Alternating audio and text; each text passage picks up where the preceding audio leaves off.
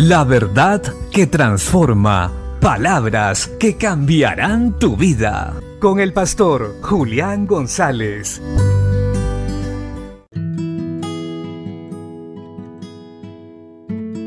La Biblia dice en la primera carta a los Corintios capítulo 14 versos 10 al 12.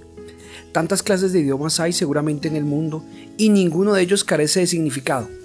Pero si yo ignoro el valor de las palabras, seré como extranjero para el que habla, y el que habla será como extranjero para mí. Así también vosotros, pues que anheláis dones espirituales, procurad abundar en ellos para edificación de la iglesia. En el contexto de lo que acabamos de escuchar, se nos está hablando de hablar adecuadamente de tal manera que la gente entienda con perfección lo que nosotros queremos decir de parte de Dios. Se está hablando acerca de los dones espirituales y específicamente del hablar en lenguas. Y que si no tenemos la interpretación, sería algo inapropiado hacerlo en la congregación, pues no va a edificar a nadie. Por esto mismo el apóstol Pablo nos anima a ser claros en la manera en que transmitimos el mensaje de parte de Dios.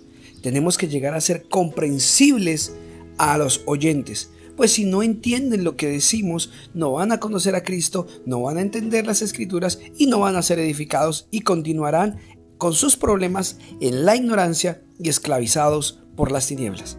Así que mis amados amigos y hermanos, aprendamos a hablar, hagámoslo de una manera apropiada y clara, entendible para el oyente, y así seremos edificados, la iglesia crecerá y no tendremos confusión ni divisiones respecto a la enseñanza o doctrina pues escucharemos una misma cosa, la tendremos atesorada en el corazón y caminaremos juntos en pos de lo que quiere Dios. Bendiciones.